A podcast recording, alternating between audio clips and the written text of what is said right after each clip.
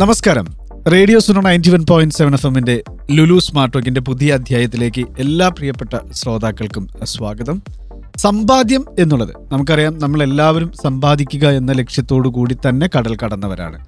പക്ഷേ ഈ ഒരു കാലഘട്ടം കോവിഡ് എന്ന മഹാമാരി കാലഘട്ടം ആ പ്രതീക്ഷകളെ ചെറുതായിട്ടെങ്കിലും ഉലച്ചോ എന്ന് സംശയമുണ്ട്. ആ സംശയങ്ങൾക്കുള്ള മറുപടികളാണ് ഇന്നത്തെ ലുലു സ്മാർട്ട് ടോക്ക് നിങ്ങൾക്ക് വിശദമായിട്ട് നൽകാനായിട്ട് പോകുന്നത്. ഈ ഒരു എപ്പിസോഡ് മുഴുവനായിട്ട് നിങ്ങൾ കംപ്ലീറ്റ് കേൾക്കണം എന്നാണ് ഞങ്ങൾക്ക് ആദ്യം തന്നെ പറയാനായിട്ടുള്ളത്. ഒരു സാമ്പത്തിക വിദഗ്ധൻ എന്നതിനേക്കാൾ ഉപരിയായിട്ട് പ്രവാസികൾക്കിടയിൽ തന്നെ ജീവിച്ച പ്രവാസിയെ അറിയാവുന്ന പ്രവാസികൾക്ക് അറിയാവുന്ന അതിഥിയാണ് ഇന്നെത്തുന്നത്. കെ വി ഷംസുദ്ദീൻ സാറാണ് നമ്മളുടെ കൂടെ ജോയിൻ ചെയ്യുന്നത്.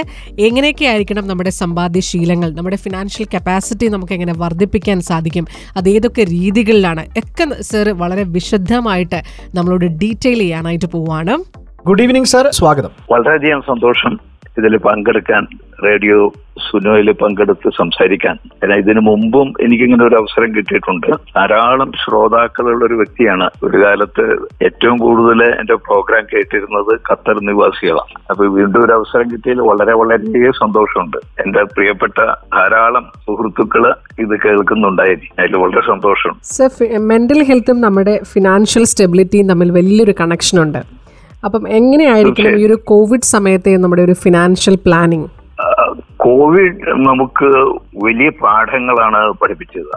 നമുക്ക് പ്രത്യേകിച്ചും ഗൾഫ് മേഖലയിൽ ജീവിക്കുന്ന ആളുകൾക്ക് പ്രതീക്ഷ ഉണ്ടായിരുന്നത് ഇതൊരു സ്ഥിരമായിട്ടുള്ള ജീവിത സ്ഥലമാണ്.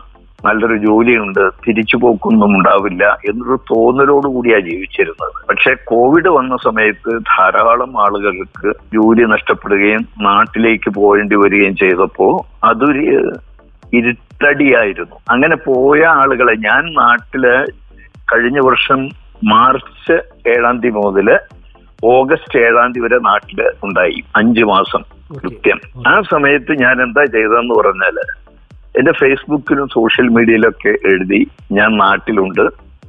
ഏതാനും മാസം ഇവിടെ ഉണ്ടായിരിക്കും. കോവിഡ് കാരണം തിരിച്ചു വന്ന സുഹൃത്തുക്കളുമായി സംസാരിക്കാൻ താല്പര്യമുണ്ട്.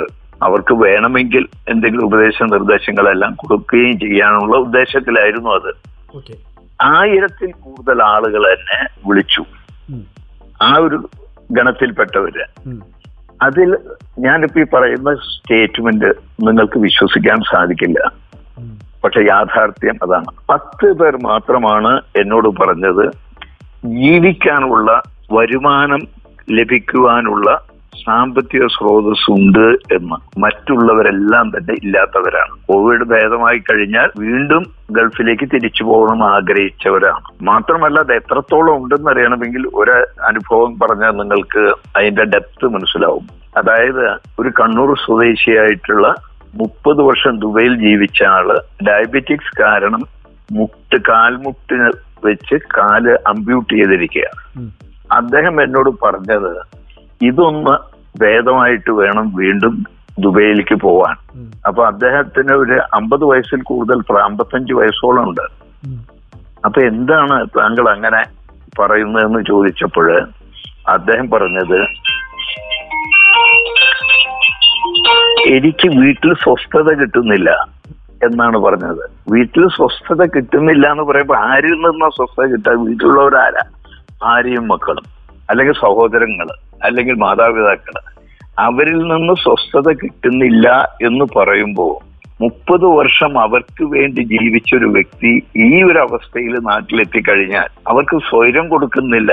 ഈ വ്യക്തിക്ക് സ്വൈരം കൊടുക്കുന്നില്ല എന്ന് പറയുമ്പോൾ അതിന്റെ വേദന എത്രമാത്രമായിരിക്കും എന്നൊന്ന് ആലോചിച്ച് നോക്കൂ. അദ്ദേഹത്തിന്റെ പറച്ചിൽ കേട്ട സമയത്ത് എന്റെ കണ്ണ് നിറയായിരുന്നു. ഞാൻ പറഞ്ഞു എന്റെ സുഹൃത്തെ എന്താ നിങ്ങൾ പറയുന്നത്? പക്ഷെ പറഞ്ഞു ഇവിടെ എല്ലാവർക്കും വേണ്ടത് പണമാണ്. എന്റെ കയ്യിൽ അതില്ല. അതില്ലാതിരുന്നപ്പോൾ സ്നേഹം ലഭിക്കുന്നില്ല. സ്നേഹമില്ല എന്ന ദുഃഖത്തോടുകൂടി കരഞ്ഞുകൊണ്ട് പറയണ ആ വ്യക്തി. ഇത് അദ്ദേഹം അത് പറഞ്ഞെങ്കിൽ ബാക്കി തൊള്ളായിരത്തി ഒം- ഒമ്പതിനായി ആയിരത്തി തൊള്ളായിരത്തി തൊണ്ണൂറ് ആളുകളുടെ സ്ഥിതി ഇതാണ്. ജീവിക്കാനില്ലാത്ത അവസ്ഥ. അപ്പൊ അതാണ് ഏറ്റവും വലിയ പാഠം പഠിച്ചത്. ഇങ്ങനൊരു അവസ്ഥ വരരുത്. ഇപ്പോ ഒരുപക്ഷെ ലക്ഷക്കണക്കിന് ആളുകൾ നമ്മുടെ ഈ പ്രോഗ്രാം കേൾക്കുന്നുണ്ടാവും. അവരോട് എനിക്ക് പറയാനുള്ളത് ഞാൻ നിങ്ങളോടൊപ്പം ഏതാനും മിനിറ്റുകൾ ഉണ്ടാവും ഈ മിനിറ്റുകൾ ഞാൻ പറയുന്ന കാര്യം നിങ്ങൾ മനസ്സിരുത്തി കേൾക്കുകയും അതിനനുസരിച്ച് ഇന്നു മുതൽ ജീവിക്കുകയും തയ്യാറായാൽ എനിക്ക് ഉറപ്പുണ്ട് നിങ്ങൾക്ക് ആർക്കും ആ ഒരവസ്ഥ നിങ്ങൾ നാട്ടിലേക്ക് തിരിച്ചു പോകുന്ന സമയത്ത് ഉണ്ടാവില്ല എന്ന്. ഇതിനെന്താ വേണ്ടതെന്ന് പറഞ്ഞാൽ നമുക്ക് നമ്മൾ ആരും ചിന്തിക്കാത്തത് ഒരു തിരിച്ചു പോക്കുണ്ട് ആ തിരിച്ചു പോക്കുണ്ടായാൽ നമുക്ക് ജീവിക്കണം. ആ ജീവിക്കണമെങ്കിൽ നമ്മൾ ഗൾഫിലുള്ള സമയത്ത് നമ്മുടെ കുടുംബത്തിന് വേണ്ടി എത്ര പണം അയക്കുന്നു അതിനേക്കാൾ എത്ര കൂടുതലായിരിക്കും പിന്നീട് അഞ്ചോ പത്തോ വർഷം കഴിയുമ്പോൾ നമ്മൾ നാട്ടിലേക്ക് പോയി കഴിഞ്ഞാൽ വേണ്ടി വരിക. നമ്മൾ വലിയൊരു വീട് വെച്ചത് കൊണ്ടോ വീട്ടിൽ മനോഹരമായ വാഹനമുള്ളത് കൊണ്ടോ മറ്റെന്തുണ്ടായാലും നമുക്ക് പ്രതിമാസ വരുമാനത്തിന് മാർഗമില്ലെങ്കിൽ ആർക്കൊക്കെ വേണ്ടി നമ്മൾ ജീവിച്ചോ അവരിൽ നിന്ന് സ്നേഹം കിട്ടില്ല സുഹൃത്തുക്കളെ. പണം കൊണ്ട് സ്നേഹത്തെ വാങ്ങിക്കാൻ സാധിക്കില്ല. സ്നേഹത്തിന് സ്നേഹം കൊടുത്താലേ സ്നേഹം തിരിച്ചു കിട്ടൂ. ഉം. ജീവിക്കുമ്പോൾ ഇവിടെ ജീവിക്കുമ്പോ വിവാഹം കഴിച്ച ഒരു വ്യക്തിയോട് ഇരുപത് വർഷം മുമ്പ് വിവാഹം കഴിച്ച വ്യക്തിയോട് എത്ര മാസം ഭാര്യയുമായി ജീവിച്ചു എന്ന് ചോദിച്ചാൽ പത്ത് മാസം ജീവിക്കാത്തവരുണ്ട് ഗൾഫിൽ. മക്കളുണ്ടായിരുന്നു രണ്ടോ മൂന്നോ മക്കളുണ്ടാവും. ഈ മക്കളുമായി എത്ര ദിവസങ്ങളിൽ ചെലവഴിച്ചു എന്ന് ചോദിച്ചാൽ ഏതാനും മാസങ്ങളായിരിക്കും അതിനവസരം കിട്ടിയിട്ടുണ്ടാവുക. അങ്ങനെ ജീവിക്കുമ്പോഴാണ് സ്നേഹം കൈമാറാൻ സാധിക്കുക. അങ്ങോട്ട് സ്നേഹം കൊടുക്കണം ഇങ്ങോട്ടും ലഭിക്കണം. നമ്മൾ ചെല്ലുമ്പോൾ കുറെ പണമായി പോയി അല്ലെങ്കിൽ ഓരോ മാസം പണം അയച്ചു കൊടുത്ത് അതുകൊണ്ട് ജീവിക്കുക അവർ ജീവിക്കുന്നു സന്തോഷമായി ജീവിക്കുന്നു. പക്ഷേ ഏറ്റവും വലിയ ഘടകം സ്നേഹമാണ്. ആ സ്നേഹം എന്നുള്ളൊരു അംശമുണ്ടെങ്കിൽ ഞാൻ ഈ പറഞ്ഞ വ്യക്തിയുടെ അവസ്ഥ ഉണ്ടാവുമായിരുന്നില്ല. ആദ്യം ഞാൻ സൂചിപ്പിച്ച. എന്നതുപോലെ തന്നെ മറ്റൊരു അനുഭവം കൂടെ പറഞ്ഞാൽ കുറെ കൂടെ മനസ്സിലാവും. ഏതാനും വർഷം മുമ്പ് ഗുരുവായൂർ വെച്ച് കാസർഗോഡ് മുതൽ തിരുവനന്തപുരം വരെയുള്ള ഗൾഫ് റിട്ടേൺസിന്റെ ഒരു സമ്മേളനം ഗുരുവായൂർ വെച്ച് നടന്നിരുന്നു. അതിൽ ഞാൻ അവരോട് ഇരുന്നൂറിൽ പരം പ്രതിനിധികളാണ് ഉണ്ടായിരുന്നത്. അവരോടെല്ലാം ചോദിച്ചപ്പോൾ ഞങ്ങളിൽ പലരും രാവിലെ വീട്ടിൽ നിന്നിറങ്ങിയാൽ അന്തി ഉറങ്ങാനേ വീട്ടിലേക്ക് എത്തുള്ളൂ. എന്താണത് എന്താണ് അങ്ങനെ എന്ന് ചോദിച്ചപ്പോൾ വീട്ടിൽ ഒരു സ്വസ്ഥതയും കിട്ടില്ല എന്ന് പറഞ്ഞു. അപ്പൊ ഈ ഒരു അവസ്ഥ ആർക്കുണ്ടാവരുത്? അത് ഉണ്ടാവാതിരിക്കണം എന്നാണ് ഇപ്പോൾ ഇനി അങ്ങോട്ട് നമ്മൾ സംസാരിക്കുന്നതിന്റെ ഉദ്ദേശം. ഇതിന് നമുക്ക് സാധിക്കണമെങ്കിൽ നമുക്ക് ജീവിതത്തിൽ ചില നിയമങ്ങൾ വരും നാല് കാര്യങ്ങൾ അധിഷ്ഠിതമായിട്ടാണെന്ന്. ഒന്ന് നമുക്ക് സാമ്പത്തിക അച്ചടക്കം വേണം. എന്താണ് സാമ്പത്തിക അച്ചടക്കം? ഒരു വ്യക്തിക്ക് എത്രയാണോ വരുമാനമുള്ളത് ആ വരുമാനത്തിനനുസരിച്ച് ഒരു ജീവിതമായിരിക്കണം ഒരു വ്യക്തിക്ക് ഉണ്ടാവേണ്ടത്. മറ്റുള്ളവരെ അനുകരിച്ചോ ഉള്ള ജീവിതമാവരുത്. അപ്പോൾ ഒരു വ്യക്തി അവനവന്റെ വരുമാനത്തിനനുസരിച്ച് ജീവിക്കുമ്പോൾ ചെയ്യേണ്ട രണ്ടാമത്തെ കാര്യം എന്ന് പറഞ്ഞാൽ എപ്പോഴും കയ്യിൽ കിട്ടുന്നത് മുഴുവൻ ചെലവഴിച്ച് ജീവിക്കുന്ന സ്വഭാവം ഉണ്ടാവാൻ പാടില്ല. അപ്പോ ആദ്യമായിട്ട് സാമ്പത്തിക അച്ചടക്കം. രണ്ടാമത് വേണ്ട സാമ്പത്തിക പ്ലാനിങ്. പ്ലാനിങ് എന്ന് പറഞ്ഞാൽ ഇവിടെ ബഹുഭൂരിപക്ഷം ആളുകളും വരുന്നത് അവിവാഹിതരായിട്ടാണ്. എന്നിട്ട് ഇവിടെ വന്നതിന് ശേഷം പച്ച പിടിച്ച് വിവാഹം കഴിക്കുന്നു. അവർക്ക് കുട്ടികൾ ഉണ്ടാവുന്നു. ഇങ്ങനെ വളർന്ന് കാലഘട്ടം ഇങ്ങനെ മാറിക്കൊണ്ടിരിക്കുന്നു. ഒരു വ്യക്തിയുടെ ജീവിതത്തിൽ ഉണ്ടാവുന്ന തൊഴിൽ ലഭിച്ചു അതിനുശേഷം വിവാഹം കഴിക്കുന്നു. കുട്ടികൾ ഉണ്ടാവുന്നു. കുട്ടികളുടെ വിദ്യാഭ്യാസം തുടങ്ങുന്നു. അങ്ങനെ ഉയർന്ന വിദ്യാഭ്യാസം വീട് വെക്കുന്നു. പിന്നെ അസുഖങ്ങൾ ചില്ലറ വരുന്നു. അതിന് ട്രീറ്റ്മെന്റ് വരുന്നു. അറുപത് വയസ്സാകുമ്പോൾ വിസ അടിക്കാൻ സാധിക്കില്ല എന്ന് പറഞ്ഞാൽ തിരിച്ചു പോകുന്നു. ഇതാണ് നമ്മുടെ ജീവിതഘട്ടം. അറുപത് വയസ്സിൽ നമ്മൾ നാട്ടിലേക്ക് തിരിച്ചു പോയി കഴിഞ്ഞാലും ഒരുപക്ഷെ നമ്മൾ മുപ്പത് വർഷമൊക്കെ ജീവിക്കേണ്ടി വരും നാട്ടിൽ. കാരണം ഇന്നത്തെ മലയാള പത്രം എടുത്തു നോക്കൂ ചരമം ഒന്ന് പരിശോധിച്ചു നോക്കൂ. എത്രയോ ആളുകൾ മരിച്ചിട്ടുള്ളത് തൊണ്ണൂറ്റഞ്ച് തൊണ്ണൂറ്റെട്ടിലൊക്കെയാണ്.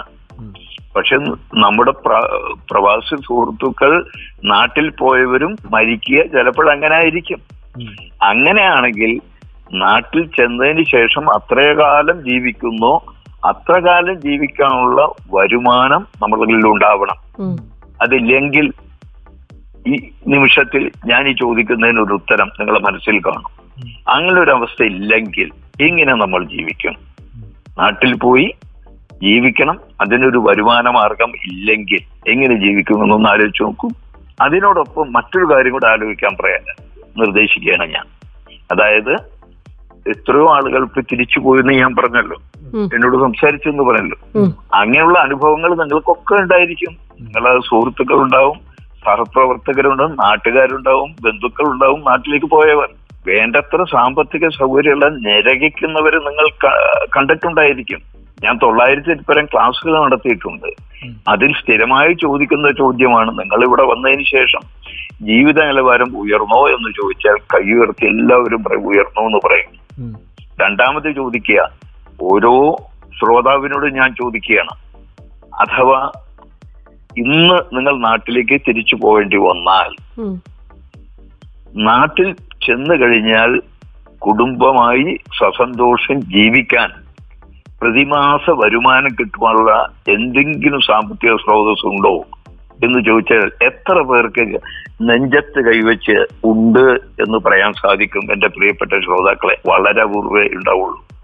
കാരണം ഞാൻ ക്ലാസ്സുകൾ നടത്തുമ്പോൾ ഇരുന്നൂറും മുന്നൂറും ആളുകൾ ഉള്ള ക്ലാസ്സുകൾ ഖത്തറിൽ എത്രയോ നടത്തിയിട്ടുണ്ട്. ആ സന്ദർഭത്തിലല്ല ഈ ചോദ്യം ചോദിച്ചാൽ അഞ്ചോ പത്തോ പേരായിരിക്കും കൈയുയർത്തി പറയുക. ഉണ്ട് എന്നുള്ളത്. മറ്റുള്ളവർ ഇല്ലാത്തവരാണ്. അപ്പോൾ ആദ്യം സാമ്പത്തിക അച്ചടക്കം പിന്നീട് പറഞ്ഞ സാമ്പത്തിക പ്ലാനിങ്. ആ പ്ലാനിങ്ങിൽ നമ്മൾ എന്താ ഉദ്ദേശിക്കുന്നത്? വിവാഹം കഴിച്ചു കഴിഞ്ഞാൽ നമുക്കൊരു വ്യക്തി നമ്മുടെ ഭവനത്തിൽ എണ്ണം കൂടി. അപ്പോൾ ഒരു വ്യക്തിയുടെ എണ്ണം കൂടിക്കഴിഞ്ഞപ്പോൾ അതിനനുസരിച്ച് ചെലവ് വർദ്ധിക്കുന്നു. അപ്പോൾ നമ്മൾ കണക്കാക്കണം. എന്റെ വിവാഹം കഴിഞ്ഞ സമയം മുതൽ എനിക്ക് കൂടുതൽ ചെലവുകൾ വരികയാണ് ബാധ്യത വരികയാണ്. അതിനുള്ള തയ്യാറെടുപ്പ് ഞാൻ പ്ലാൻ ചെയ്യണം. പിന്നെ ഒരു കുട്ടി പിറന്നാൽ ഒരു മുതിർന്ന ആൾക്കുള്ള ചെലവ് തന്നെ ഒരു കുട്ടി പിറന്നാലുണ്ട് ആ കുട്ടി നമ്മുടെ വീട്ടിലുണ്ടായി കഴിഞ്ഞാൽ. അപ്പോൾ അതിനനുസരിച്ച് ചെലവ് വർദ്ധിക്കുന്നു. പിന്നെ കുറെ കഴിഞ്ഞാൽ മറ്റൊരു കുട്ടി പിറന്നാൽ അപ്പോൾ അങ്ങനെ വീണ്ടും വർദ്ധിക്കുന്നു. അതിൽ ആദ്യത്തെ സ്കൂളിൽ പോയി തുടങ്ങിയാൽ വിദ്യാലയത്തിൽ പോകുന്നതോടുകൂടി ഫീസും മറ്റുള്ള കാര്യങ്ങളായിട്ട് ചെലവുകൾ വർദ്ധിക്കുന്നു. അങ്ങനെ ഓരോ ഘട്ടത്തിൽ നടക്കുന്ന സംഭവങ്ങൾക്കനുസരിച്ച് നമുക്ക് പ്ലാൻ ചെയ്യാൻ സാധിക്കണം. ആസൂത്രണം ഉണ്ടായിരിക്കണം നമുക്ക്. ഇന്ന ഇന്ന വർഷങ്ങളിൽ ഇന്ന ഇന്ന കാര്യങ്ങൾ വരും. അപ്പോൾ ഇത്രയും ചെലവുകളുടെ വർധനവുണ്ടാവും അതിൽ ശമ്പളത്തിൽ വർധനവ് ഉണ്ടാക്കാൻ നമുക്ക് കഴിയണം. അതുപോലെ എല്ലാ തരത്തിലും ഉണ്ടാവാം. അപ്പോൾ രണ്ടാമത്തെ പ്ലാനിങ് മൂന്നാമത് വേണ്ടത് നമ്മുടെ വരുമാനം എത്ര ആയാലും അതിൽ നിന്ന് നിർബന്ധമായിട്ട് ഒരു സംഖ്യ മാറ്റി വെക്കുക. എന്ന് പറയുമ്പോൾ നമ്മൾ എല്ലാ ചെലവുകളും ചെയ്യുന്നത് നമുക്കും നമ്മുടെ കുടുംബത്തിനും വേണ്ടിയാണ്. എന്നാൽ നമ്മൾ ചെയ്യുന്ന നമുക്കും നമ്മുടെ കുടുംബത്തിനും വേണ്ടി ചെയ്യുന്ന ആദ്യത്തെ ചെലവ് നമ്മുടെ ഭാവി സുരക്ഷിതമാക്കുവാൻ വേണ്ടി ഉള്ള സമ്പാദ്യമാണ്. അതൊരു ചെലവായിട്ട് കാണാം. നമ്മൾ ആദ്യം ചെയ്യുന്ന ചെലവായിട്ട് കാണാം. എന്ന് പറഞ്ഞാൽ ശമ്പളം കിട്ടിക്കഴിഞ്ഞാൽ ഫാമിലി ആയിട്ട് ഖത്തറിൽ ജീവിക്കുന്നവരാണെങ്കിൽ അവരുടെ വരുമാനം എത്രയാണോ അതിൽ നിന്ന് ഇരുപത് ശതമാനം അങ്ങ് മാറ്റി വെക്കുക. ഫാമിലി നാട്ടിലുള്ളവരാണെങ്കിൽ മുപ്പത് ശതമാനം മാറ്റി വെക്കുക. ബാക്കി അവശേഷിക്കുന്ന എൺപതും എഴുപതും ശതമാനം ഉണ്ടല്ലോ. അതാണ് എന്റെ വരുമാനം എന്നുള്ളൊരു ദൃഢ നിശ്ചയം നമ്മുടെ മനസ്സിലുണ്ടാകുക. അതുകൊണ്ട് ജീവിക്കാൻ സകുടുംബം ജീവിക്കുന്നവരാണെങ്കിൽ ഭാര്യയും ഭർത്താവും മക്കളും കൂടി തീരുമാനമുണ്ടാകും ഇതാണ് ഗ്രഹനാഥന്റെ ഇംഗം ഇതുകൊണ്ട് ഞങ്ങൾ ജീവിക്കുമെന്ന് ഒരു തീരുമാനം ഉണ്ടാക്കുക. കുടുംബം നാട്ടിലാണെങ്കിൽ അവരെ ഇന്ന് പറഞ്ഞ് മനസ്സിലാക്കുക. അടുത്ത മാസം മുതൽ എന്റെ വരുമാനം ട്വന്റി പെർസെന്റ് തേർട്ടി പെർസെന്റ് കുറയാൻ പോവുകയാണ്. തേർട്ടി പെർസെന്റ് കുറയുന്നു. അതുകൊണ്ട് നാട്ടിലേക്ക് ഇന്ന് വരെ അയച്ചിരുന്നതിനേക്കാൾ മുപ്പത് ശതമാനം കുറച്ചേ ഇനിമേലിൽ അയക്കാൻ സാധിക്കുകയുള്ളൂ. അതുകൊണ്ട് ജീവിക്കാൻ ശീലിക്കണം എന്ന് ഒരു തീരുമാനിക്കുക. അത് സാധിക്കണമെങ്കിൽ ആദ്യം ഇത് മാറ്റിവെക്കാൻ നിർബന്ധ ബുദ്ധി ഉണ്ടായിരിക്കുക. അത് സാധിക്കണമെങ്കിൽ പിന്നീട് വേണ്ടത് കുടുംബ ബഡ്ജറ്റാണ്. ഈ പറഞ്ഞ സംഖ്യ ഉണ്ടല്ലോ ബാക്കി വരുന്ന എഴുപത് അല്ലെങ്കിൽ എൺപത് ശതമാനം. അതിൽ നമ്മളെ ചെലവുകളെ ഒതുക്കുക. ഇപ്പൊ ഫെബ്രുവരി മാസത്തിൽ ഉള്ള ശമ്പളം മാർച്ച് ഫസ്റ്റ് വീക്കിൽ കിട്ടുമ്പോൾ. ഫെബ്രുവരി മാസത്തിൽ നമുക്ക് എന്തെല്ലാം ചെലവ് വന്നു എന്ന് ഏകദേശം രൂപം ഉണ്ടാവും. അത് ഒന്ന് രേഖപ്പെടുത്തി വെച്ചാൽ അടുത്ത മാർച്ച് മാസത്തിൽ ജീവിക്കാൻ ഇത്രയും എമൗണ്ട് കുറവ് ഇരുപതോ മുപ്പതോ ശതമാനം കുറച്ചേ നമ്മുടെ കയ്യിലുള്ളൂ. അതിൽ ഒതുക്കാൻ നമുക്ക് സാധിക്കണം എന്നുള്ള ചെലവുകളെ. അത് സാധിക്കണമെങ്കിൽ ബഡ്ജറ്റ് വേണം. ആദ്യം ഇത്ര എമൗണ്ട് ആണ് നമ്മുടെ കയ്യിലുള്ളത്. അപ്പൊ ഭക്ഷണത്തിന് നമ്മൾ ഇത്ര ചെലവാക്കണം വസ്ത്രത്തിന് ഇത്ര ചെലവാക്കണം കൺവെൻഷന് ഇത്ര ചെലവാക്കണം എന്റർടൈൻമെന്റിന് ഇത്ര ചെലവാക്കണം അങ്ങനെ ഓരോ കാര്യങ്ങൾക്കും മെഡിസിന് ഇത്ര ചെലവാക്കണം എന്നൊക്കെ എല്ലാ കാര്യങ്ങളും കുട്ടികളുടെ ഫീസ് ഇതെല്ലാം എഴുതി വെച്ചാൽ നമുക്ക് നിയന്ത്രിക്കാൻ പറ്റുന്ന പല കാര്യങ്ങളുണ്ട്. ഒന്ന് ഭക്ഷണം നമുക്ക് നിയന്ത്രിക്കാവുന്നതാണ്. വസ്ത്രം നമുക്ക് നിയന്ത്രിക്കാവുന്നതാണ്. എന്റർടൈൻമെന്റ് നമുക്ക് നിയന്ത്രിക്കാവുന്നതാണ്. ഉള്ളവരാണ് സിഗരറ്റ് വലി ഇങ്ങനെയൊക്കെ ഉള്ളവര് ഉണ്ടാവും. അത് നിയന്ത്രിക്കാവും സ്റ്റോപ്പ് ചെയ്യാവുന്നതാണ്. അങ്ങനെ ഓരോന്ന് ഏതൊരു ഐറ്റമാണ് നമുക്ക് നിയന്ത്രിക്കാൻ സാധിക്കുന്നത് അതിനെ നിയന്ത്രിക്കുക. അതേസമയത്ത് പെട്ടെന്ന് നിയന്ത്രിക്കാൻ സാധിക്കാത്തത് നമ്മുടെ മക്കളുടെ ഫീസ്. നമ്മളുടെ റെന്റ് ഇതെല്ലാമാണ്. ഇതും നമ്മൾ പ്ലാൻ ചെയ്ത് കഴിഞ്ഞാൽ ഇപ്പൊ ഖത്തറിൽ തന്നെ വളരെ ഉയർന്ന ഫീസുള്ള വിദ്യാലയങ്ങളുണ്ട്. അതേസമയത്ത് കമ്മ്യൂണിറ്റി നടത്തുന്ന ഇന്ത്യൻ സ്കൂൾ പോലുള്ള സ്കൂളുകളുണ്ട്. ആ വിദ്യാലയങ്ങൾ താരതമ്യേന മറ്റുള്ള വിദ്യാലയങ്ങളെക്കാൾ ഫീസ് കുറവാണ്. ചില സമയത്ത് നമ്മുടെ ഭാവി സുരക്ഷിതമാക്കണമെന്നുള്ള ലക്ഷ്യത്തോടുകൂടി നമ്മൾ നമ്മുടെ വരുമാനത്തിൽ നിന്ന് മാറ്റിവെച്ച് ബാക്കിയുള്ളതുകൊണ്ട് ജീവിക്കാൻ വേണ്ടി തീരുമാനമെടുത്താൽ. ഇങ്ങനെ ചെറിയ ചെറിയ സാക്രിഫൈസ് നമ്മൾ ചെയ്യേണ്ടി വരും. ചിലപ്പോൾ ഇപ്പോൾ റെന്റിന് നമ്മൾ താമസിക്കുന്നു. ഒരുപക്ഷെ ഇങ്ങനെ വന്നു കഴിഞ്ഞാൽ ഇപ്പോൾ കൊടുക്കുന്ന അത്ര റെന്റ് കൊടുക്കാൻ പറ്റാത്ത അവസ്ഥയാണെങ്കിൽ കുറേ കൂടെ കുറഞ്ഞ റെന്റുള്ള സ്ഥലത്തേക്ക് നമ്മൾ മാറേണ്ടി വരും ചിലപ്പോൾ. ആ സാക്രിഫൈസ് നമ്മൾ ചെയ്യുന്നത് നമ്മൾ നാളെ തിരിച്ചു പോവേണ്ടതായി വന്നു കഴിഞ്ഞാൽ പിന്നീട് ദുരിതം അനുഭവിക്കാതിരിക്കാൻ വേണ്ടിയിട്ടാണ്. നമ്മുടെ ജീവിതത്തിൽ ദുരന്തം ഉണ്ടാവാതിരിക്കാൻ വേണ്ടിയിട്ടാണ് ഈ ചെറിയ സാക്രിഫൈസുകൾ നമ്മൾ ഖത്തറിൽ ജീവിക്കുമ്പോൾ നമ്മൾ നടത്തുന്നതെന്ന് നമ്മൾ മനസ്സിലാക്കിയിരിക്കുക. അപ്പോൾ ഇത് ചെയ്തു കഴിഞ്ഞാൽ പിന്നീട് ശ്രദ്ധിക്കേണ്ടത് മറ്റൊരു കാര്യമാണ് നമ്മൾ മിച്ചം വെച്ച സംഖ്യ ആ രൂപത്തിൽ അത് ഇന്ത്യൻ റുപ്പിയായിട്ട് മാറ്റി അല്ലെങ്കിൽ ഖത്തർ കറൻസി ആയിട്ട് ഖത്തർ റിയാലായിട്ട് കയ്യിൽ വെക്കുകയും ചെയ്താൽ ഒരിക്കലും ജീവിക്കാനുള്ള ഒരു ഇൻകം കിട്ടാനുള്ള മാർഗമായില്ല അത് ഉണ്ടാവണമെങ്കിൽ നമ്മൾ ഉറങ്ങുമ്പോൾ പോലും നമുക്ക് വേണ്ടി നമ്മൾ സമ്പാദിച്ച സംഖ്യ വർക്ക് ചെയ്ത് വളർന്നുകൊണ്ടിരിക്കണം. അത് സംഭവിക്കണമെങ്കിൽ നമുക്ക് കിട്ടിയ സംഖ്യ ബാങ്കിൽ ഇട്ടാൽ പോരാ ബാങ്കിൽ സേവിങ്സ് ഡെപ്പോസിറ്റിൽ വെച്ചാലോ അല്ലെങ്കിൽ കറണ്ട് അക്കൗണ്ടിൽ ഇട്ടാലോ ഫിക്സഡ് ഡെപ്പോസിറ്റിൽ വെച്ചാലോ അത് സാധിക്കില്ല. കാരണം നാലര ശതമാനമാണ് ബാങ്കിൽ നിന്ന് കിട്ടുന്നത്. ഇൻഫ്ലേഷൻ ഒമ്പത് ശതമാനം ഉണ്ടെന്ന്. അപ്പോൾ എന്താ സംഭവിക്കുന്നത് നാലര ശതമാനം നമുക്ക് ബാങ്കിൽ നിന്ന് കിട്ടുമ്പോൾ നമ്മുടെ പണം ഒമ്പത് ശതമാനം വാല്യൂ ഇൻഫ്ലേഷൻ കാരണം മൂല്യം കുറയുകയാണ്. അപ്പൊ നാലര ശതമാനം നഷ്ടപ്പെടുകയും ചെയ്യുന്ന. അത് നമ്മൾ മനസ്സിലാക്കുന്നില്ല. എന്നതുപോലെ തന്നെ യഥാർത്ഥത്തിൽ ഉള്ള മൂല്യശോഷണം അതിൽ കൂടുതലാണെന്ന് നമ്മൾ തന്നെ മനസ്സിലാക്കിയിട്ടുണ്ട്. എന്ന് പറഞ്ഞാൽ രണ്ടായിരത്തി പതിനെട്ടിൽ നാട്ടിലേക്ക് പോയി ഒരു മാസം നിന്നപ്പോൾ എത്ര സംഖ്യ നമ്മൾ ചെലവാക്കിയോ? അതിനേക്കാൾ ഏറ്റവും ചുരുങ്ങിയത് തേർട്ടി ഫോർട്ടി പെർസെന്റ് എങ്കിലും രണ്ടായിരത്തി പത്തൊമ്പതിൽ പോയി ഒരു മാസം നിന്നപ്പോൾ നമ്മൾ ചെലവാക്കിയിട്ടുണ്ടാവും. അത് എന്തുകൊണ്ടാണ് സംഭവിച്ചത്? നമ്മൾ അനുഭവിച്ച കാര്യമാണ് പറഞ്ഞത്. സംഭവിച്ചത് എന്തുകൊണ്ടാണ്? സാധനങ്ങളുടെ വിലക്കയറ്റം കാരണം. ഒരു വർഷം പെട്രോളിന് മാത്രം എത്ര വില കൂടിയെന്ന് നമ്മൾ നോക്കിയാൽ മതി. അത് അതിന് വില കൂടി കഴിഞ്ഞാൽ മറ്റുള്ള എല്ലാ വസ്തുക്കൾക്കും വില കൂടുന്നു. അതുകൊണ്ടാണ് ആ വർധനവ് ഉണ്ടാവുന്നത്. അപ്പോൾ നമ്മൾ എന്ത് ചെയ്യണം? ഈ കിട്ടുന്ന സംഖ്യ നിക്ഷേപമാക്കി മാറ്റണം. നിക്ഷേപമാക്കി മാറ്റണമെങ്കിൽ നമുക്ക് സാധാരണ ആളുകൾ പറയാം ബാങ്കിൽ പൈസ ഡെപ്പോസിറ്റ് ചെയ്യുന്ന നിക്ഷേപം എന്നാണ്. നിക്ഷേപം എന്നുള്ള ഇംഗ്ലീഷ് വാക്ക് ഇൻവെസ്റ്റ്മെന്റ് എന്നാണ്. പണം ബാങ്കിൽ ഡെപ്പോസിറ്റ് ഡെപ്പോസിറ്റ് എന്ന് പറയുന്നതിന്റെ അർത്ഥം എന്താണ്? സുരക്ഷിതമായി പണം സൂക്ഷിക്കുക എന്നുള്ളതാണ് അതുകൊണ്ട് ഉദ്ദേശിക്കുന്നത്. അപ്പോൾ അങ്ങനെ ചെയ്താൽ നമുക്ക് കിട്ടുന്നത് നമ്മൾ നിക്ഷേപം നടത്തിയ കറൻസിക്ക് ഉണ്ടാവുന്ന മൂല്യശോഷണം എത്രയാണോ അതിന്റെ ഭാഗികമായ നഷ്ടപരിഹാരമാണ് നമുക്ക് ഇൻട്രസ്റ്റ് ആയിട്ട് കിട്ടുന്നത്. ഒമ്പത് ശതമാനം അതിൽ കൂടുതലോ നഷ്ടം വരുമ്പോൾ അതിന്റെ ഭാഗികമായിട്ടുള്ളതെന്ന് പറഞ്ഞാൽ നാലര ശതമാനം നമുക്ക് തരുന്നു. പരിപൂർണമായിട്ട് നമുക്ക് കിട്ടുന്നില്ല. പകരം നമ്മൾ അത് ഇൻവെസ്റ്റ്മെന്റ് ആക്കി മാറ്റണം. ഇൻവെസ്റ്റ്മെന്റ് എന്ന് പറഞ്ഞാൽ അതിന്റെ അർത്ഥം പണം ഗ്രോ ചെയ്യാനുള്ള ഇൻഫ്ലേഷനേക്കാൾ കൂടുതൽ റിട്ടേൺ കിട്ടാനുള്ള മാർഗങ്ങളെയാണ് ഇൻവെസ്റ്റ്മെന്റ് നിക്ഷേപം എന്നുകൊണ്ട് ഉദ്ദേശിക്കുന്നത്. അങ്ങനെ നോക്കുമ്പോൾ നമ്മുടെ മുമ്പിൽ ആദ്യം വരെ എല്ലാവരും കുറെ bank deposit chitty fund post office സേവിങ്സിലെ investment ഇതിലെല്ലാം തന്നെ ഈ പറഞ്ഞ സംഭവത്തിലാണ് വരുന്നത്. ഞാൻ സൂചിപ്പിച്ചല്ലോ ഇൻഫ്ലേഷനേക്കാൾ കൂടുതൽ ഇവരാരും തന്നെ നമുക്ക് തരുന്നില്ല എന്നുള്ളത് നമ്മൾ എല്ലാവരും മനസ്സിലാക്കുക. ഇതിലൊക്കെ നിക്ഷേപം ഇൻ ഡെപ്പോസിറ്റിൽ നമുക്ക് കിട്ടുന്നില്ല. അതിനേക്കാൾ റിട്ടേൺ കുറവാണ്. ഇൻഫ്ലേഷൻ കൊണ്ട് നമുക്ക് നഷ്ടപ്പെടുകയാണെന്നുള്ളത് ആദ്യം മനസ്സിലാക്കുക. പിന്നെ ചെയ്യുന്നത് എന്താണ്? ഒരു പെൺകുട്ടി ഒന്നോ രണ്ടോ പെൺകുട്ടികളുള്ളവരാണ് പറയാൻ വേണ്ട. സ്വർണം വാങ്ങിക്കുക. ഗൾഫിൽ നിന്ന് ലീവിൽ പോകുമ്പോ കുറച്ച് സ്വർണം മേടിച്ചു കൊണ്ടുപോയി വെക്കുന്നുണ്ടാവും. അത് ആഭരണമായിട്ടാണ് മേടിച്ചു വെക്കുന്നത്. അത് കൊണ്ടുപോയിട്ട് നമ്മൾ എന്ത് ചെയ്യുന്നു? ബാങ്കിൽ സൂക്ഷിക്കുന്നു. അതിൽ എന്ത് ഗുണം കിട്ടുന്നു എന്ന് പരിശോധിക്കുക.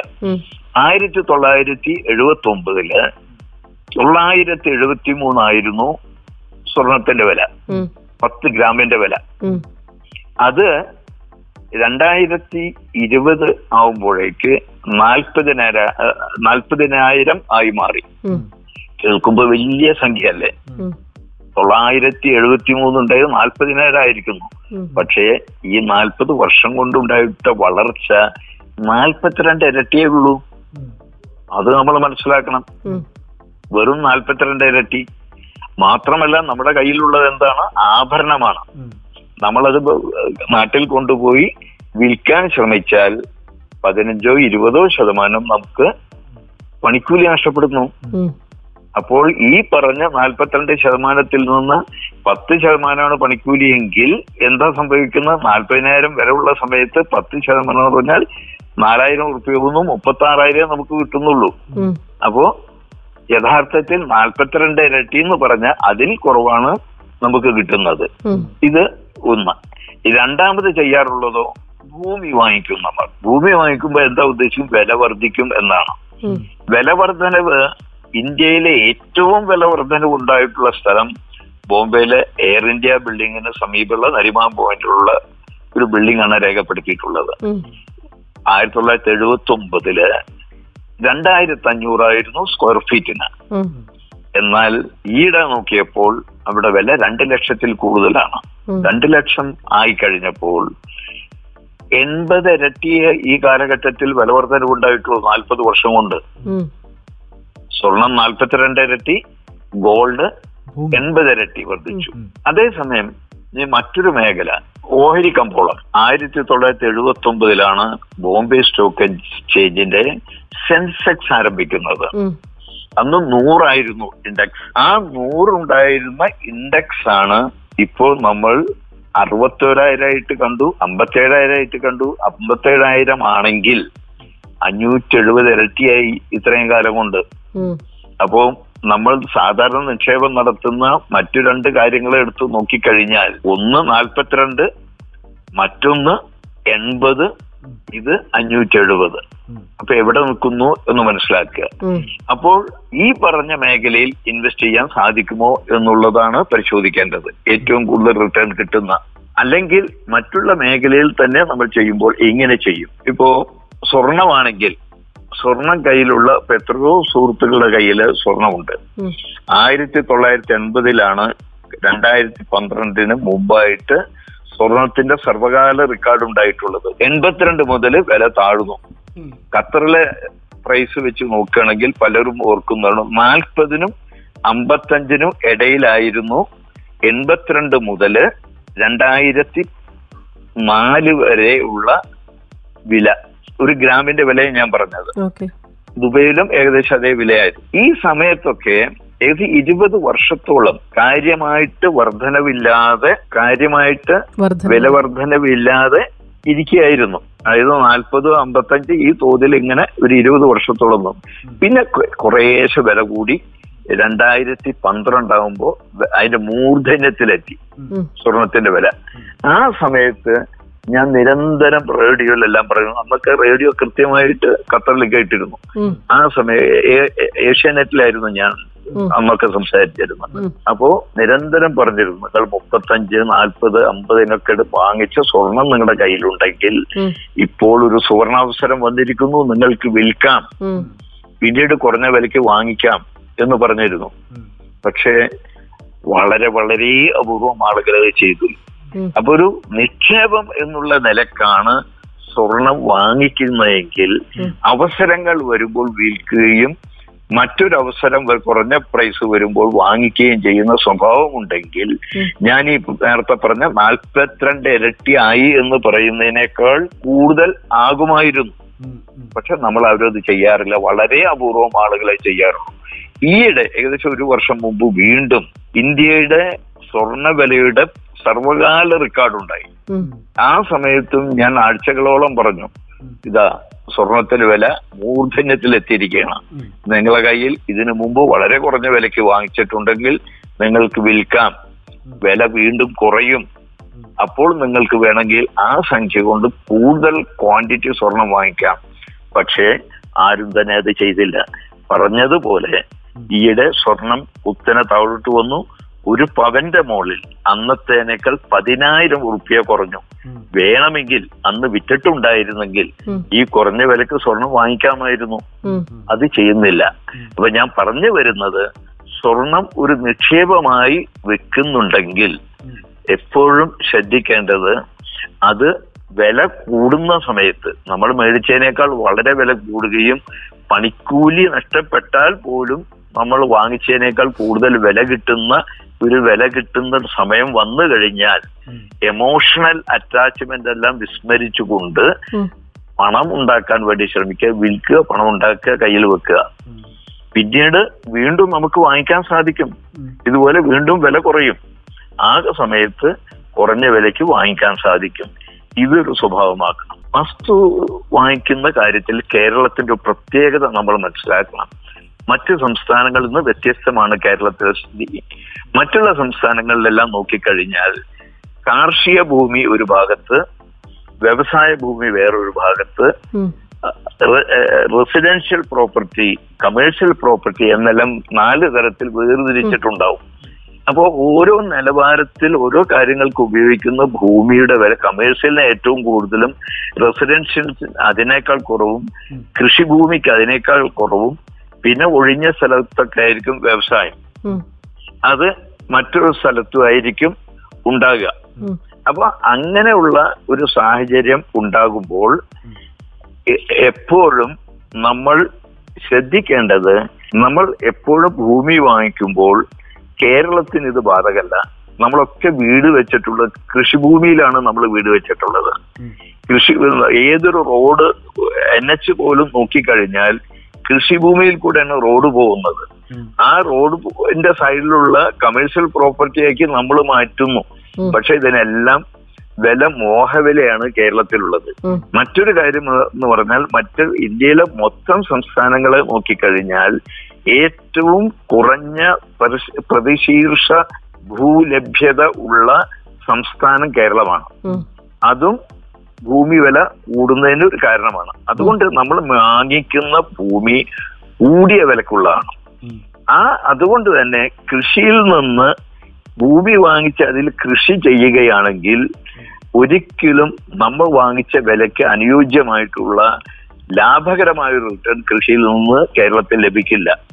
അപ്പോൾ അത് ഔട്ട് ഓഫ് ക്വസ്റ്റ്യൻ രണ്ടാമത് ചെയ്യാന്ന് പറഞ്ഞാൽ നമ്മുടെ സുഹൃത്തുക്കൾ ഖത്തറിലുള്ള ധാരാളം സുഹൃത്തുക്കൾ ചെയ്തിട്ടുള്ള എന്താണ്?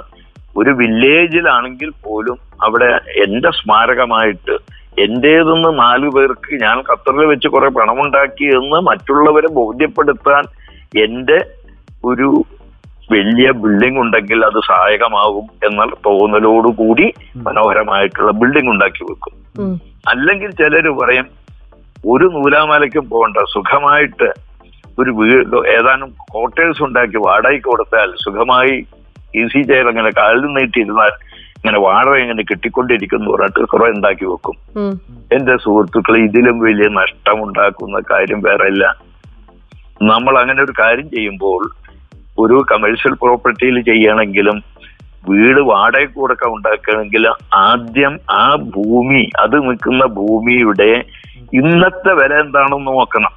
ഇന്നത്തെ വിലയാണ് നോക്കേണ്ടത്. എന്റെ പിതാവ് എനിക്ക് പിതാവിന്റെ സ്വത്തിൽ നിന്ന് വെറുതെ എനിക്ക് തന്നതാണ് എന്ന് പറഞ്ഞുകൊണ്ട് എനിക്കത് വെറുതെ കിട്ടിയതെന്ന് കണക്കാക്കാൻ പാടില്ല. ഇന്ന് അതിന് എന്ത് വിലയുണ്ടോ അതാണ് അതിന്റെ വില. കൂടാതെ ഇത് നിർമ്മിതിക്ക് എത്ര കൺസ്ട്രക്ഷൻ എത്ര ചെലവ് വന്നു എന്ന് അതും കൂടെ നോക്കുക. അപ്പൊ രണ്ടും കൂടിയതാണ് എന്റെ വാല്യൂ ക്യാപിറ്റൽ ഈ ക്യാപിറ്റലിന്റെ നമ്മൾ മൊത്തം മുടക്കിയ ക്യാപിറ്റലിന്റെ തിരുവനന്തപുരം കൊച്ചി തൃശൂർ കോഴിക്കോട് കണ്ണൂർ ഇവിടെ എല്ലാം നോക്കിക്കഴിഞ്ഞാലും മൂന്ന് ശതമാനത്തിൽ കൂടുതൽ yield അതായത് റെന്റ് ഈൽഡ് കിട്ടില്ല. എല്ലാവരും മനസ്സിലാക്കേണ്ട കാര്യമാണ്. അതായത് അമ്പത് ലക്ഷം റുപ്യയുടെ ഭൂമിയിൽ അമ്പത് ലക്ഷം റുപ്യ ചെലവാക്കി ഒരു വീടുണ്ടാക്കി അത് വാടകയ്ക്ക് കൊടുത്താൽ പത്ത് ശതമാനമെങ്കിലും കിട്ടണ്ടേ? കിട്ടില്ലെങ്കിൽ അതിലോ എന്താ കാര്യം? പത്ത് ശതമാനം കിട്ടില്ല. ഒരു കോടി റുപ്യ മുതൽ മുടക്കുള്ളതിന് ഒരു വർഷത്തിൽ കിട്ടുന്നത് മൂന്ന് ലക്ഷത്തി അറുപതിനായിരം ഉറുപ്പിയാണെന്ന് പറഞ്ഞാൽ ആ മൂന്ന് ലക്ഷത്തി അറുപതിനായിരം ഉറുപ്പിയെന്ന് ത്രീ പോയിന്റ് സിക്സ് പെർസെന്റ് ആണ് കിട്ടുന്നത്. അതിൽ അതിന്റെ മെയിന്റനൻസും മറ്റുള്ള കാര്യങ്ങളും മാറ്റി കഴിഞ്ഞാൽ ടു പോയിന്റ് ഫൈവ് പോലും കിട്ടില്ല. റിട്ടേൺ ഇതാണ് സ്ഥിതി കേരളത്തിലെ. ഇത് എത്ര പേര് ചിന്തിക്കുന്നുണ്ട്? ഞാൻ ഇതൊക്കെ എന്നോട് ചിലർ പറയും എന്റെ ക്ലാസ്സുകളിൽ അവരോട് പറയും നിങ്ങൾ വലിയൊരു ധർമ്മിഷ്ഠനാണ്. അപ്പൊ എന്തുകൊണ്ടാണെന്ന് ചോദിച്ചാൽ ഞാൻ അവരോട് പറയും ഒരു വീടില്ലാത്ത വ്യക്തിക്ക് ഇത്രയും തുച്ഛമായ സംഖ്യ കൊണ്ട് ഇത്രയും മനോഹരമായിട്ട് വീടുണ്ടാക്കി നിങ്ങൾ താമസിക്കാൻ സൗകര്യം ചെയ്തു കൊടുക്കുകയാണ്. അതിനും വലിയ ഫിലാന്ത്രോപ്പി വേറെ എന്താ ഉള്ളത്? എന്നതുപോലെ ഒരു കച്ചവടക്കാരന് വളരെ ചുരുങ്ങിയ വാടകയ്ക്ക് നിങ്ങൾ സ്ഥലം കൊടുക്കുന്നു. അയാൾ അവിടെ ബിസിനസ് ചെയ്തിട്ട് നാൽപ്പതും അമ്പത് ശതമാനം ഒരു വർഷത്തിൽ റിട്ടേൺ ഉണ്ടാക്കുകയാണ്. അപ്പൊ അത്രയും അയാൾക്ക് സൗകര്യം ചെയ്തു കൊടുക്കുക എന്ന് പറഞ്ഞാൽ ഒരു ധർമ്മമല്ലേ നമ്മൾ ചെയ്യുന്നത്. അപ്പൊ പ്രവാസി സുഹൃത്തുക്കളായ എന്റെ പ്രിയപ്പെട്ട ശ്രോതാക്കളോട് എനിക്ക് പറയാനുള്ളത് ഇതൊക്കെ ചെയ്യുമ്പോൾ ഒന്ന് ഒന്ന് പരിശോധിക്കുക. നമ്മുടെ പ്രദേശത്ത് ഇത് ചെയ്തു കഴിഞ്ഞാൽ എന്ത് വാടക കിട്ടും. ആ വാടക എന്ന് പറഞ്ഞാൽ എന്റെ മുടക്ക് മുതലിന് മാന്യമായ റിട്ടേൺ പത്ത് ശതമാനം റിട്ടേൺ നിങ്ങൾക്ക് കിട്ടുന്ന ഉറപ്പുണ്ടെങ്കിൽ ചെയ്തുകൊള്ളുക. അല്ലാതെ മൂന്ന് ശതമാനമേ കിട്ടുകയുള്ളൂ എങ്കിൽ അങ്ങനെയുള്ള കാര്യങ്ങൾക്ക് പോകരുത് ഇനി എനിക്ക് പറയാനുള്ളത് ആദ്യം പറഞ്ഞ അഞ്ഞൂറ്റി എഴുപതിരട്ടി ഈ കാലഘട്ടത്തിൽ ഗ്രോത്ത് ഉണ്ടായി എന്ന് പറഞ്ഞത് നിങ്ങൾക്കെല്ലാം ഓർക്കുന്നുണ്ടായിരിക്കും ഒരു നാൽപ്പത് വർഷത്തെ ഇന്ത്യയുടെ സംഭവ വികാസങ്ങൾ നമ്മൾ പരിശോധിച്ചാൽ എന്തൊക്കെ ഇന്ത്യയിൽ നടന്നിട്ടുണ്ട്. ഭരണമാറ്റങ്ങൾ ഓരോ അഞ്ചു വർഷം കൂടുമ്പോഴും ഉണ്ടായിട്ടുണ്ട്. രാഷ്ട്രീയ ചലനങ്ങൾ ഉണ്ടായിട്ടുണ്ട്. വരൾച്ച ഉണ്ടായി. പ്രളയമുണ്ടായി. സുനാമി ഉണ്ടായി. എന്തൊക്കെ അതുപോലെ ഉണ്ടായി തീർന്നു. ഇതൊക്കെ ഉണ്ടായിട്ടും അങ്ങനെ പല പ്രശ്നങ്ങൾ ആഗോളതലത്തിലുള്ള വേൾഡ് എക്കണോമിക് ക്രൈസിസ് ഉണ്ടായി. ഈ പറഞ്ഞ സംഭവങ്ങളെല്ലാം നടക്കുമ്പോൾ സ്റ്റോക്ക് മാർക്കറ്റിൽ വ്യതിയാനങ്ങൾ ഉണ്ടായിട്ടുണ്ട്. ആ വ്യതിയാനങ്ങളെല്ലാം അതിജീവിച്ചുകൊണ്ടാണ് നൂറുണ്ടായിരുന്ന ഇൻഡെക്സ് ഇപ്പോൾ അമ്പത്തേഴായിരത്തിലേക്ക് എത്തിയത് അഞ്ഞൂറ്റി എഴുപത് ഇരട്ടിയായി മാറിയത്. സ്വാതന്ത്ര്യം കിട്ടുന്ന സമയത്ത് ഇരുന്നൂറ് മില്യൺ ഡോളർ ആയിരുന്നു നമ്മുടെ എക്കോണമി അതാണ് ഇന്ന് രണ്ടര ട്രില്യൺ ഡോളർ എക്കോണമിയായി മാറിയിട്ടുള്ളത്. അപ്പോഴാണ് ഈ തരത്തിലെത്തിയിട്ടുള്ളത്. രണ്ടായിരത്തി മുപ്പതാവുമ്പോഴേക്ക് ഇന്ത്യൻ എക്കോണമി അഞ്ച് ട്രില്യനായി മാറുമെന്ന് പ്രതീക്ഷിക്കുന്നു. അതൊന്നും നമ്മൾ പറയുന്നതല്ല. ലോകോത്തര സ്ഥാപനങ്ങൾ ഇന്ത്യയെ പറ്റി കണക്കുകൂട്ടി പറയുന്ന കാര്യങ്ങളാണ്. അത് സംഭവിക്കും. അത് സംഭവിച്ചു കഴിഞ്ഞാൽ അമ്പതിനായിരത്തിൽ കൂടുതൽ എന്ന് പറയുന്നത് ആ സമയത്ത് ഒരു ലക്ഷമൊക്കെ ആയിരുന്നു വരും. അത്ഭുതപ്പെടേണ്ട കാര്യങ്ങളല്ല. കാരണം ഞാൻ നൂറ് കണ്ട വ്യക്തി ഞാൻ ഇൻഡെക്സ് തുടങ്ങുന്നതിന് മുമ്പ് സ്റ്റോക്ക് മാർക്കറ്റിൽ ഇൻഡെക്സ് ഇൻവെസ്റ്റ് ചെയ്യുന്ന വ്യക്തിയാണ്. എഴുപത്തി ആറ് മുതൽ അന്ന് നൂറ് ഇരുന്നൂറാവാൻ കുതിച്ചു. ആയിരം മൂന്ന് ഡിജിറ്റ് നിന്ന് നാല് ഡിജിറ്റായി കാണാൻ കൊതിച്ചു. അങ്ങനെ പലതരത്തിൽ പല സന്ദർഭങ്ങളിലും പല കൊതിക്കലും കൊതിച്ചതിന് ശേഷമാണ്. ഈ ഇതിലെത്തിയിട്ടുള്ളത്. അപ്പോൾ അവിടെ എങ്ങനെ ചെയ്യും? ഞാൻ എന്റെ ജീവിതത്തിൽ കണ്ടിട്ടുള്ള ഏറ്റവും സുരക്ഷിതമായ നിക്ഷേപ മാർഗം ഏതാണെന്ന് ചോദിച്ചാൽ മ്യൂച്വൽ ഫണ്ടിൽ systematic investment plan S I P ചെയ്യുക എന്നുള്ളതാണ്. ഒരു പക്ഷേ ഇത്ര വർഷങ്ങളായിട്ട് ഞാൻ എന്റെ നാവ് കൊണ്ട് ഉരുവിട്ട ഏറ്റവും കൂടുതൽ ഉരുവിട്ട പദം ഏതാണെന്ന് ചോദിച്ചാൽ എസ് ഐ പി എന്ന പദമായിരിക്കും. കാരണം അത്രമാത്രം വിശ്വാസം എനിക്കുള്ള ഇതാണ്.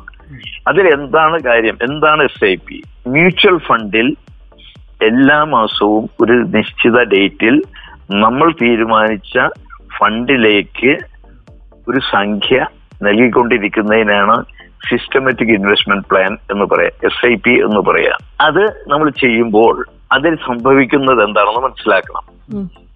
ആദ്യം മ്യൂച്വൽ ഫണ്ട് എന്നാണെന്ന് ഞാൻ സൂചിപ്പിക്കാം. മ്യൂച്വൽ ഫണ്ട് എന്ന് പറയുന്നത് ഇന്ത്യയിലെ സാമ്പത്തിക മേഖലയെ കൺട്രോൾ ചെയ്യുന്ന സ്ഥാപനമാണ് securities exchange board of India SEBI എന്ന ചുരുക്കപ്പേരിൽ അറിയുന്ന. സ്ഥാപനം. അതിൽ രജിസ്റ്റർ ചെയ്ത അസറ്റ് മാനേജ്മെന്റ് കമ്പനികൾ എ എം സികൾ ഉണ്ട് അസറ്റ് മാനേജ്മെന്റ് കമ്പനികൾ എ എം സി എന്ന ചുരുക്കപ്പേരിൽ പറയും. അവർ ആണ് ഈ മ്യൂച്വൽ ഫണ്ടിനെ പ്രൊഡ്യൂസ് ചെയ്യുന്നത്. അവർ security exchange board of India document കൊടുക്കുന്നു. ആ ഡോക്യുമെന്റിൽ പറയുന്നു ഇന്ത്യയിലെ സ്പെസിഫിക് ആയിട്ടുള്ള കമ്പനികളുടെ ഓഹരികൾ ഞങ്ങൾ നിക്ഷേപം നടത്താൻ. സ്മോൾ സ്മോൾ ക്യാപ് കമ്പനികളിൽ നിക്ഷേപം നടത്താൻ എന്ന് പറഞ്ഞാൽ ഇന്ത്യയിലെ ചെറിയ കമ്പനികളിൽ മാത്രമേ അവർ നിക്ഷേപം നടത്തൂ. മിഡ് കെ കമ്പനികൾ എന്ന് പറഞ്ഞാൽ മിഡ് ക്യാപ്പ് ആയിട്ടുള്ള ക്യാപിറ്റൽ ഉള്ള കമ്പനികളിൽ മാത്രം നിക്ഷേപിക്കുന്നു. ലാർജ് ക്യാപ്പിൽ വരുന്ന കമ്പനികളാണെങ്കിൽ ഇന്ത്യയിലെ ടോപ്പ് മോസ്റ്റ് കമ്പനികൾ അതായത് ഇപ്പോൾ സെൻസെക്സിൽ വരുന്ന മുപ്പത് കമ്പനികൾ നിഫ്റ്റിയിൽ വരുന്ന അമ്പത് കമ്പനി അതിൽ നിന്നൊക്കെ അവർ നിക്ഷേപം നടത്തും.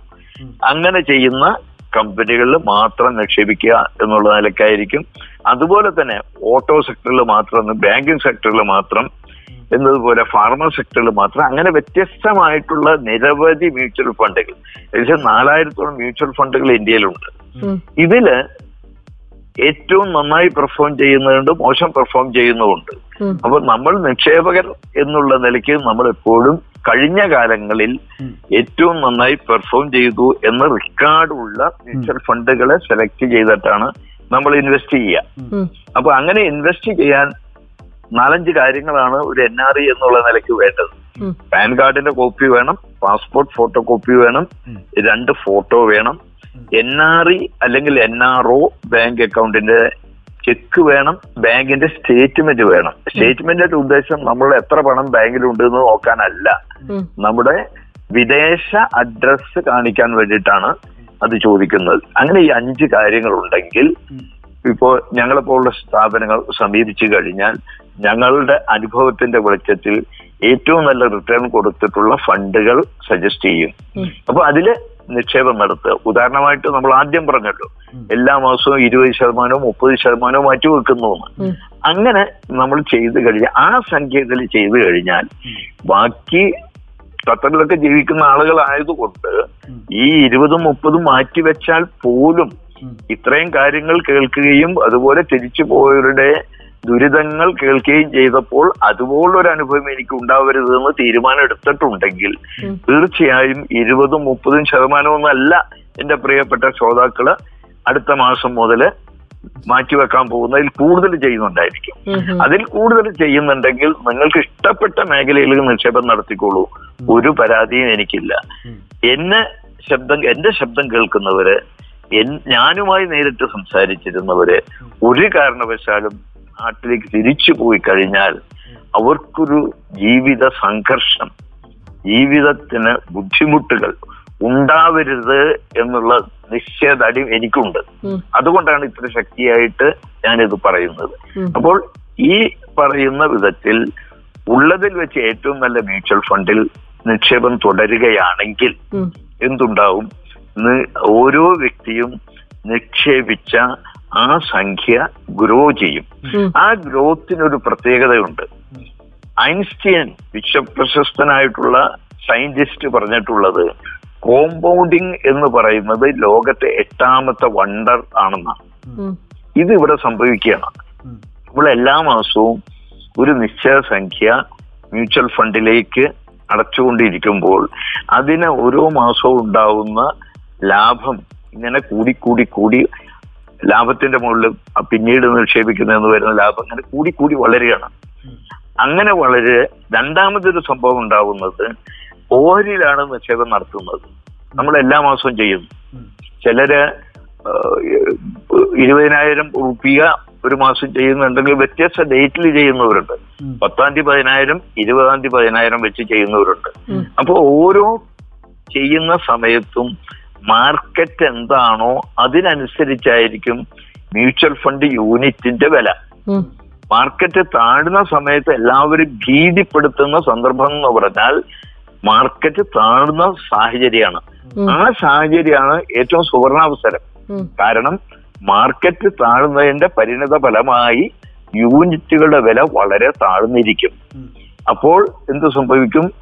നമുക്ക് കൂടുതൽ യൂണിറ്റ് ഒരാൾ പതിനായിരം ചെയ്യണമെങ്കിൽ ആ വ്യക്തിക്ക് അറുപത്തോരായിരം ഇൻഡെക്സ് ഉണ്ടായിരുന്ന സമയത്ത് ചെയ്തപ്പോൾ കിട്ടിയിരുന്നതിനേക്കാൾ കൂടുതലാണ് അമ്പത്തേഴായിരം ആയ സമയത്ത് കിട്ടുന്നത്. കൂടുതൽ യൂണിറ്റ് ആണ് കിട്ടുന്നത്. അപ്പോൾ എന്ത് സംഭവിക്കുന്നു? മാർക്കറ്റ് നമ്മൾ നിരന്തരം ഓരോ മാസം ചെയ്തുകൊണ്ടിരിക്കുമ്പോൾ എപ്പോഴൊക്കെ മാർക്കറ്റ് അതിലിടയ്ക്ക് താഴ്ന്നിട്ടുണ്ടോ ആ സമയത്ത് നമുക്ക് നേട്ടം കൊയ്യാൻ അവസരം ഉണ്ടായിട്ടുണ്ട്. അപ്പോൾ രണ്ട് ബെനിഫിറ്റ് ആണ് എസ് ഐ പി ചെയ്യുമ്പോൾ കോമ്പൗണ്ടിങ്ങിന്റെ ബെനിഫിറ്റ് രണ്ടാമത് മാർക്കറ്റിൽ ഉണ്ടാവുന്ന വ്യതിചലനങ്ങൾ നമുക്ക് അനുകൂലമായി മാറുന്നു എന്ന ഒരു സാഹചര്യം.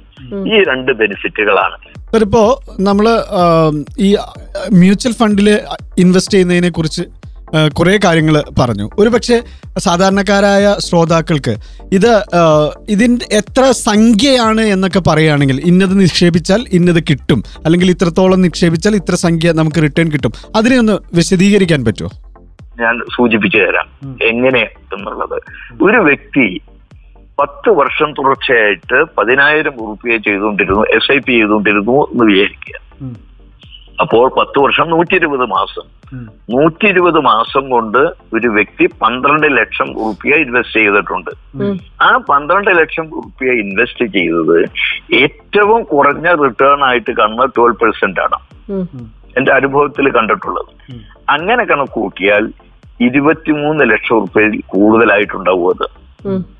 അതായത് നമ്മുടെ പന്ത്രണ്ട് ലക്ഷം നൂറ്റി ഇരുപത് മാസം കൊണ്ട് ചെയ്തത് ഇരുപത്തിമൂന്ന് ലക്ഷം ആയിട്ടുണ്ടാവും. അതേ സമയത്ത് ഇരുപത് വർഷം ചെയ്യുന്നു എന്ന് വിചാരിക്കുക. ഇരുന്നൂറ്റി നാൽപ്പത് മാസം പതിനായിരം വെച്ച് ചെയ്യുമ്പോൾ ഇരുപത്തിനാല് ലക്ഷം ഉറുപ്പിയാണ് ചെയ്തിട്ടുള്ളത്.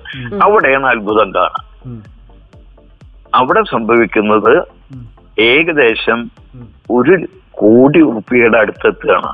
എന്ന് പറഞ്ഞാൽ പത്ത് വർഷം കൊണ്ട് ചെയ്തപ്പോൾ കിട്ടുന്നതിന്റെ നാലിരട്ടിയേക്കാൾ കൂടുതലാണ് ഇരുപത് വർഷം ചെയ്തപ്പോൾ ഉണ്ടാവുന്നത്. എന്ന് പറഞ്ഞാൽ തൊണ്ണൂറ്റൊമ്പത് ലക്ഷത്തി തൊണ്ണൂറായിരം ആണ് എക്സാക്ട് ഫിഗർ വരുന്നത്. ട്വൽവ് പെർസെന്റ് വെച്ച് കോമ്പൗണ്ടിങ് വെച്ച് നോക്കുമ്പോൾ ഇരുപത് വർഷം കൊണ്ട് ഒരു കോടി ഉറുപ്പിയാവുന്നു. അതേസമയം മുപ്പത് വർഷമായ എത്രയോ സുഹൃത്തുക്കൾ ഇപ്പൊ ആലോചിക്കുന്നുണ്ടാവും. ഞാൻ ഇത്ര ഒരു ആയിരം റുപ്യ മാറ്റി വെച്ചിരുന്നാൽ പോലും എന്റെ കയ്യിൽ ഇരുപത് വർഷം കൊണ്ട് പത്ത് ലക്ഷം ഉണ്ടായിരുന്നു. ഇനി പറയാൻ പോകുന്ന അതിനേക്കാൾ വലിയ സംഖ്യയാണ്. മൂന്നര കോടി ഉണ്ടാവും. നമ്മൾ മുപ്പത് വർഷം കൊണ്ട് മുന്നൂറ്ററുപത് മാസം എടുത്ത് അടച്ച മുപ്പത്തി ആറ് ലക്ഷം ഉറുപ്പിക മൂന്നര കോടി ഉറുപ്പിയായിട്ടുണ്ടാവും. ഇതൊക്കെ ഒരു അത്ഭുതം തന്നെയല്ലേ? നിങ്ങളൊരു അവസ്ഥ ആർക്കാ സാധിക്കാത്തത്. എന്റെ ശബ്ദം കേട്ടുകൊണ്ടിരിക്കുന്ന പ്രിയപ്പെട്ട ശ്രോതാക്കളിൽ എത്രയോ പേർ മുപ്പത് വർഷത്തിൽ കൂടുതലായവരുണ്ടാവും. അതിൽ എത്രയോ പേർക്ക് പതിനായിരം അല്ല അതിൽ കൂടുതൽ ചെയ്യാൻ കഴിവുള്ളവരുണ്ടായിരിക്കും. പതിനായിരം പോട്ടെ ആയിരം വെച്ചാണ് ചെയ്തിരുന്നെങ്കിൽ ഈ മുപ്പത് വർഷമായാലും മുപ്പത്തഞ്ച് ലക്ഷം ഉറുപ്പ്യ കയ്യിലുണ്ടാവും.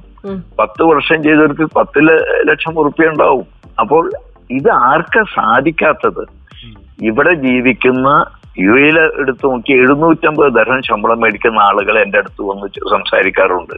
അവരും വരും. രണ്ടു മാസം കഴിഞ്ഞത് എനിക്ക് ഇരുന്നൂറ്റമ്പത് ദർഹം മാസം മാറ്റി വെക്കാം. ഇരുന്നൂറ്റമ്പത് ദർഹം അയ്യായിരം ഉറുപ്പിയാണ്. അയ്യായിരം ഉറുപ്പിയ വെച്ച് അവർ ചെയ്യുകയാണെങ്കിൽ പതിനായിരത്തിന്റെ ഉപ എക്സാമ്പിൾ ആണ് ഞാൻ പറഞ്ഞത്. ഈ പറഞ്ഞ മൂന്ന് ഫിഗറിന്റെയും നേർപകുതി അവർക്കും കിട്ടും. പ്രതിമാസ ശമ്പളം ഏഴ് എഴുന്നൂറ്റമ്പതുള്ള ക്ലീനിങ് കമ്പനിയിൽ ജോലി ചെയ്യുന്നവർ പോലും അങ്ങനെ ചെയ്യുന്നു. അപ്പൊ എന്റെ പ്രിയപ്പെട്ട സഹോദരി സഹോദരങ്ങളെ നിങ്ങളൊന്ന് ആലോചിച്ചു നോക്കൂ. നിങ്ങൾക്കൊക്കെ എത്രയോ സുവർണാവസരമാണ് ജീവിതത്തിൽ ഉണ്ടായത്. അത് എന്തുകൊണ്ട് നമ്മൾ അവഗണിച്ചു? ഞാൻ ഇരുപത്തിയഞ്ച് വർഷമായി റേഡിയോയിൽ ഈ വിഷയം നിരന്തരം സംസാരിക്കും റിപ്പീറ്റേഷൻ റിപ്പീറ്റ് റിപ്പീറ്റ് റിപ്പീറ്റ് ചെയ്തുകൊണ്ടിരിക്കുകയാണ്. അതിൽ എത്രയോ ആളുകൾ ചെയ്തത് കൊണ്ട് സസന്തോഷം എന്ന് ജീവിക്കുകയാണ്. പതിനായിരം പേർ വിളിച്ചു പറഞ്ഞു അവരുടെ ദുരിതകഥ. അതേ സമയത്ത് എന്റെ ശബ്ദം മാത്രം കേട്ട വ്യക്തികൾ വിളിച്ച് അവരുടെ സന്തോഷം എന്നോട് പങ്കുവെച്ചു. വയനാട് ഡിസ്ട്രിക്റ്റിലുള്ള ഖത്തറിലുണ്ടായിരുന്ന സുഹൃത്ത് ഇത് കണ്ട് എന്നെ വിളിച്ചു. എന്റെ നമ്പർ കണ്ടിട്ട്. താങ്കളുടെ ശബ്ദം ഞാൻ ഇരുപത് വർഷമായിട്ട് കേൾക്കും ആ ഇരുപത് വർഷമായി കേട്ടതിന്റെ ഫലമായി താങ്കൾ പറയുന്നത് പോലെ ഇൻവെസ്റ്റ്മെന്റ് ചെയ്തിരുന്നു. എല്ലാം ഞാൻ അനുസരിച്ചിട്ടുണ്ട്. ഇപ്പൊരു കാര്യത്തിനാ വിളിച്ചത്. അപ്പോ അദ്ദേഹം പറഞ്ഞു എനിക്കൊരു പതിനയ്യായിരം റുപ്യ വേണം. എന്റെ പ്രതിമാസ ചെലവിന്. അപ്പൊ ഞാൻ ചോദിച്ചു എന്താണ് താങ്കൾ ചെയ്തിട്ടുള്ളത്? ഞാൻ മ്യൂച്വൽ ഫണ്ടിൽ എസ് ഐ പി ചെയ്തിട്ടുണ്ട്. എത്ര ഉണ്ട് ഇപ്പോഴ? അറുപത്തഞ്ച് ലക്ഷം ഉണ്ട്. അപ്പൊ ഞാൻ പറഞ്ഞു താങ്കൾക്ക് അറുപത്തഞ്ച് ലക്ഷമല്ല ഉള്ള സ്ഥിതിക്ക് അമ്പതിനായിരം ഉറുപ്പിയെങ്കിലും യാതൊരു ബുദ്ധിമുട്ടും ഇല്ലാതെ താങ്കൾക്ക് മന്ത്ലി എടുക്കാനുള്ള സൗകര്യം ചെയ്തു തരാം. ആവശ്യമുണ്ടെങ്കിൽ. അപ്പൊ അദ്ദേഹം പറഞ്ഞു അതിന്റെ ആവശ്യമില്ല. കാരണം എനിക്ക് മൂന്ന് മക്കളാണ്. ഉം. മൂത്ത രണ്ട് പെൺകുട്ടികളെ പഠിപ്പിച്ചു കല്യാണം കഴിച്ചു സുഖമായി ഒരു പെൺകുട്ടി ജോലി ചെയ്ത് ജീവിക്കുന്നു. രണ്ടാമത് കുട്ടി എന്റെ വീട്ടിൽ തന്നെ ചില പ്രശ്നങ്ങൾ പ്രശ്നങ്ങളുള്ളത് കൊണ്ട് ഞങ്ങൾ ഒന്നിച്ചാണ് ഞാനും എന്റെ ഭാര്യയും. ആ കുട്ടിയും മാത്രമാണ് വീട്ടിൽ. എന്റെ ഏറ്റവും ലാസ്റ്റുള്ള മകൻ ബി ബി എ കഴിഞ്ഞു. ഇപ്പൊ കനഡയിൽ പോയി. അവിടെ എം ബി എ ചെയ്തു. എം ബി എ എടുത്തു.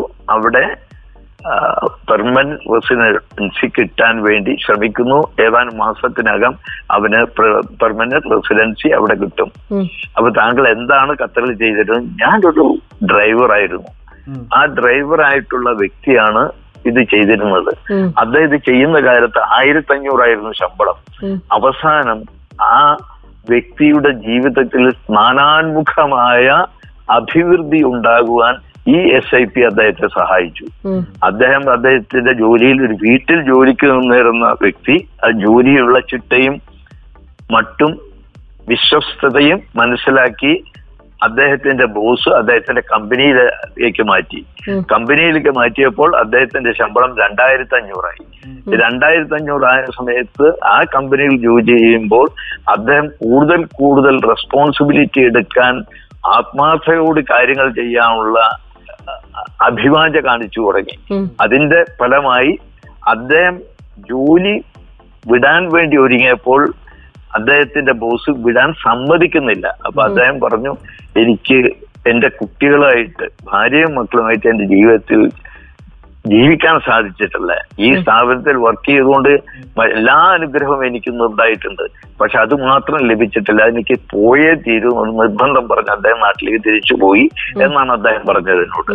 അങ്ങനെ അപ്പൊ ഒരു വ്യക്തിയുടെ നാനാൻമുഖമായ ഉയർച്ചയ്ക്ക് നിദാനമായത് ഒരു എസ് ഐ പി ആണെന്ന് ഇദ്ദേഹത്തിന്റെ ദൃഷ്ടാന്തം കൊണ്ട് മനസ്സിലാക്കാം. അപ്പൊ അദ്ദേഹം പറഞ്ഞത് ഞാൻ ഉപദേശിച്ചത് പ്രകാരം എല്ലാം ചെയ്തു എന്ന് പറഞ്ഞ കൂടെ ഒന്ന് മനസ്സിലാക്കണം അറുപത് സെന്റ് ഭൂമിയുണ്ട്.